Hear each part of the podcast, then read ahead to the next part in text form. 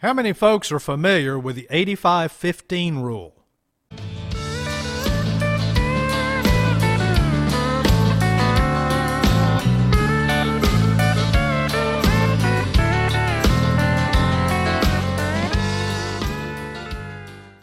Welcome to the Get Real About Safety podcast.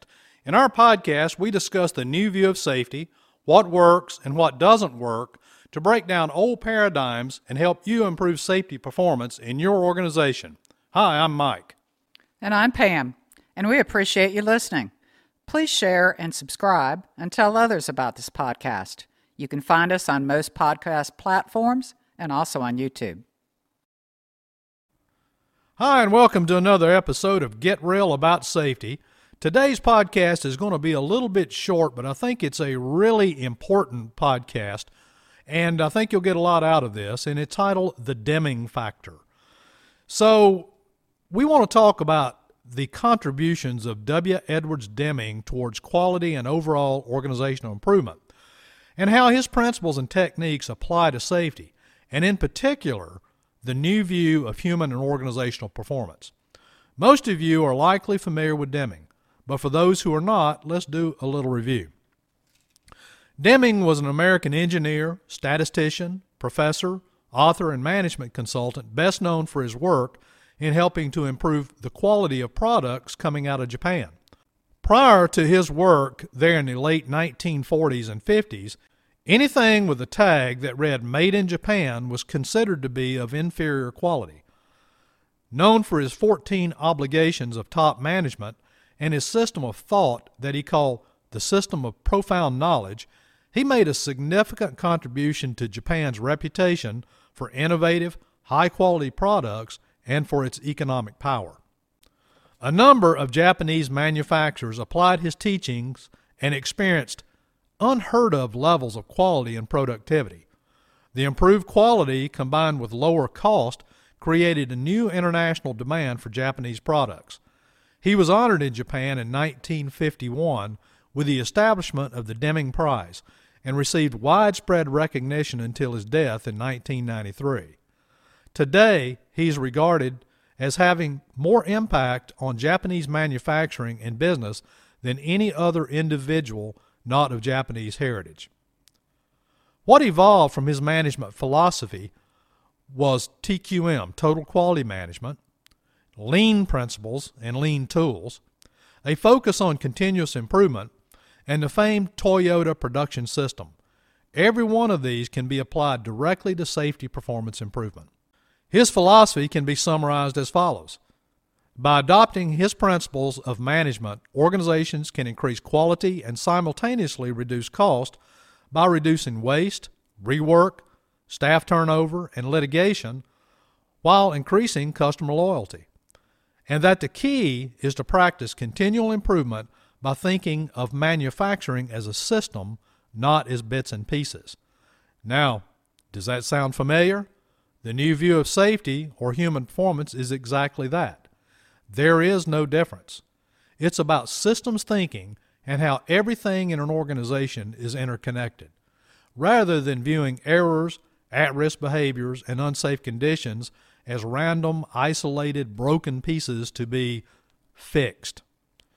He believed that when organizations focus primarily on quality, it tends to improve and costs fall over time. However, when they focus primarily on costs, costs tend to rise and quality declines over time. Now let's think about that in relation to safety. When organizations focus on outcome numbers, accident rates, and cost rather than the input or the quality and the integrity of safety or the defenses, the same thing occurs. Deming's famous 85 15 ratio is fundamental to understanding human performance, or as we often call it, systems thinking. His ratio says that 85% of problems and also unintended consequences in an organization come from the system which is designed by management, while 15% comes from the workers. And that placing blame on the 15% while ignoring the 85% dooms an organization to failure. In the traditional practice of safety, we tend to flip flop that into 85% of the problems come from the workers, while only 15% comes from the system in which they work. For students of human performance, does that sound familiar? It's the old bad apple model, in which organizations view that their systems are perfect, but that there would be no problems if it weren't for the bad apples who do not fit into their perfect systems. Clearly, the old traditional practice of safety is not only flawed, but it directs blame, corrective actions, and limited resources to trying to fix the workers rather than fixing the system in which they work. And this, my friends, is why we tend to chase our tails and relive Groundhog Day over and over again. He believed that people are not cogs in a machine.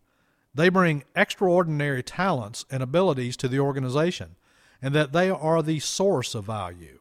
They are what allows the organization to continue to improve and make it successful. What does that sound like? If you're familiar with Sidney Dekker, he puts it this way People are not the problem, people are the solution. Acknowledging the human nature of people is fundamental to his system of profound knowledge. The Toyota production system embraces this in two pillars respect for people and continuous improvement. Creating an environment where people flourish is key to Deming's thinking. This requires giving them pride in their work, freedom to use their brain, tools to be effective, and systems that allow them to practice continuous improvement.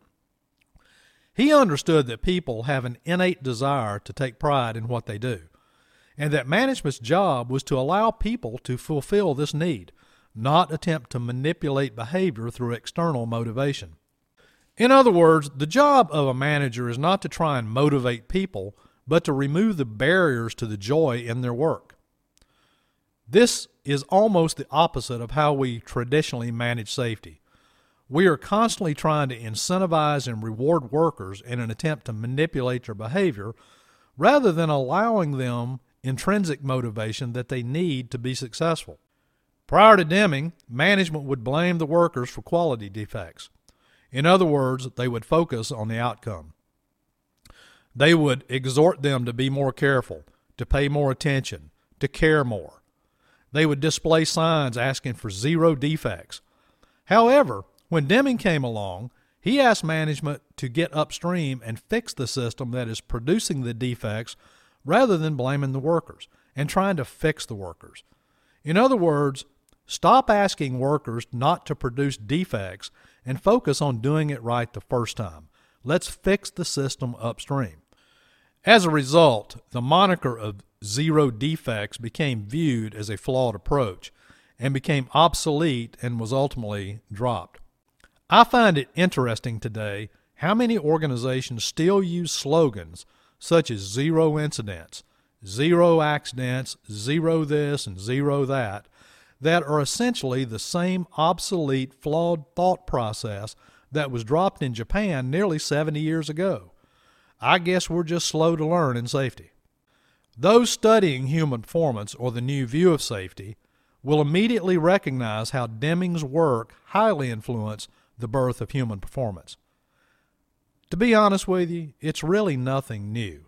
It's simply the application of Deming's teachings around quality improvement applied to safety. It is simply the application of Deming's teachings around quality improvement to safety. It's the same thing. In fact, years ago, Dan Petersen, very forward thinking guru in safety management, one of his principles of safety management was that the methodology to improve safety is no different than the methodology for improving quality, cost, production, and profitability. It's all the same stuff. In some regards, I guess you could say that HP is simply Deming repackaged. In fact, some of the lean tools and techniques are also used in human performance. Even Deming's 14 points of management obligations can be directly translated to the new view. Rather than going through all 14 here, let's just discuss eight of them. Now, if we were to translate eight of his points to safety, here's what it would look like Number one, concentrate on the long term goal of developing a world class system, not on short term annual accident goals. In other words, strategic thinking of how to create the right kind of culture. Number two, replace accident statistics with upstream measures or leading indicators, not the lagging indicators that equate to trying to drive a car while looking through the rearview mirror. Number three, institute more thorough job skills training. You know, we do a good job in terms of safety training, but in terms of training people in the job itself, in how to use the tools, how to use the equipment, uh, and helping them develop skills in doing their task is often lacking in many organizations. Number four, eliminate dependence on accident investigations and utilize employee based learning teams to understand the complexities and the complications of doing the work since they are the people who are closest to the risk. That is the real operational intelligence in any organization. Number five, reduce fear in the organization and encourage workers to report system defects that lead to errors. Now, you know, workers often will report near misses, they often will report some unsafe condition, but we really need to get workers to report things that lead to errors as well, not just violations, things that cause them to make mistakes. And also to bring up some of the deeper underlying reasons why those are occurring. And if you're familiar with human performance, what we're talking about here is latent conditions and organizational drift. Number six, reduce accidents by designing safety into the process. You know, safety really starts at the design stage. And the more that we can design safety into the work or design safety into a process, the less need for things like PPE and reliance on human behavior. Number seven, eliminate the use of slogans, incentives, posters, and gimmicks to encourage safety and replace them with leadership. You know, I've said this before, but I've been in plants and on job sites where they have a safety sign every 30 feet or all kinds of safety slogans. Now, if you're familiar with basic behavioral psychology, things like slogans, incentives, posters, and gimmicks, those are not consequences that actually shape behavior. They're activators that may get a behavior to happen once or twice, but they certainly will not sustain those behaviors. And replace them with leadership. Leadership gets the job done. Leadership reinforces the behaviors that are desired, and they coach the behaviors that are not desired. Number eight, examine work standards to remove error traps, error precursors, and underlying organizational weaknesses that weaken our safety defenses. Now, we could go through all 14 of these, but I think just based on how we translated that, you could take those 14 and go through them yourself and uh, redesign those for your own organization. Embracing human performance means refuting many traditional beliefs and replacing that thought process with the following axioms.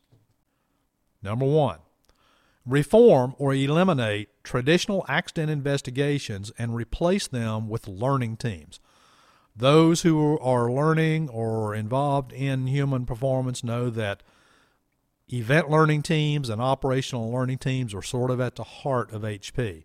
It's one of the ways that we gain the operational intelligence that we need to be a learning organization. Number two, eliminate blame for unsafe acts and focus on the system. You know, uh, one of the pillars of HP, and I know we talked about this before, is that blame fixes nothing. Blame fixes nothing. Let me say that again. Blame fixes nothing. Let's eliminate the blame for unsafe acts and constantly looking to fix the workers, and let's focus on the system in which they work. And you've heard me say this before, but here's the thing we're never going to fix all the workers. That's simply not going to happen. And it is much easier to fix the system in which they work than it is to fix the workers themselves. Number three, whistleblowers are encouraged and supported. And number five, worker involvement in problem solving and decision making is formalized. Workers want to be part of problem solving in an organization. They want to be part of policy setting. They want to be part of decision making. It is an innate desire of people to be able to feel like part of the organization and feel like that they're making a difference. All of this, of course, has to do with whether an organization operates under a Theory X or Theory Y belief system. Theory X managers view workers as basically lazy, do not want to contribute, and must be motivated and controlled. Theory Y managers view workers as valuable contributions who want to do a good job and are motivated to achieve intrinsically if given the right environment of trust and engagement. So let's kind of summarize what we've talked about today. Deming was a forward thinker. His teachings and approach was highly successful in turning Japan from a country producing inferior quality products to one that produces some of the highest quality products in the world. The exact same approach can and should be used for improving safety performance. The new view of human performance is essentially identical to Deming's approach, which is based on respect for people and continuous improvement. Well, that's it for today. Hope you learned something. If you like these podcasts, please subscribe and hit the bell for notifications of when we post new episodes. And please share this with others who you think would be interested. Take care, go out and save a life, and we'll see you in the next episode. Thanks a lot, folks. Take care.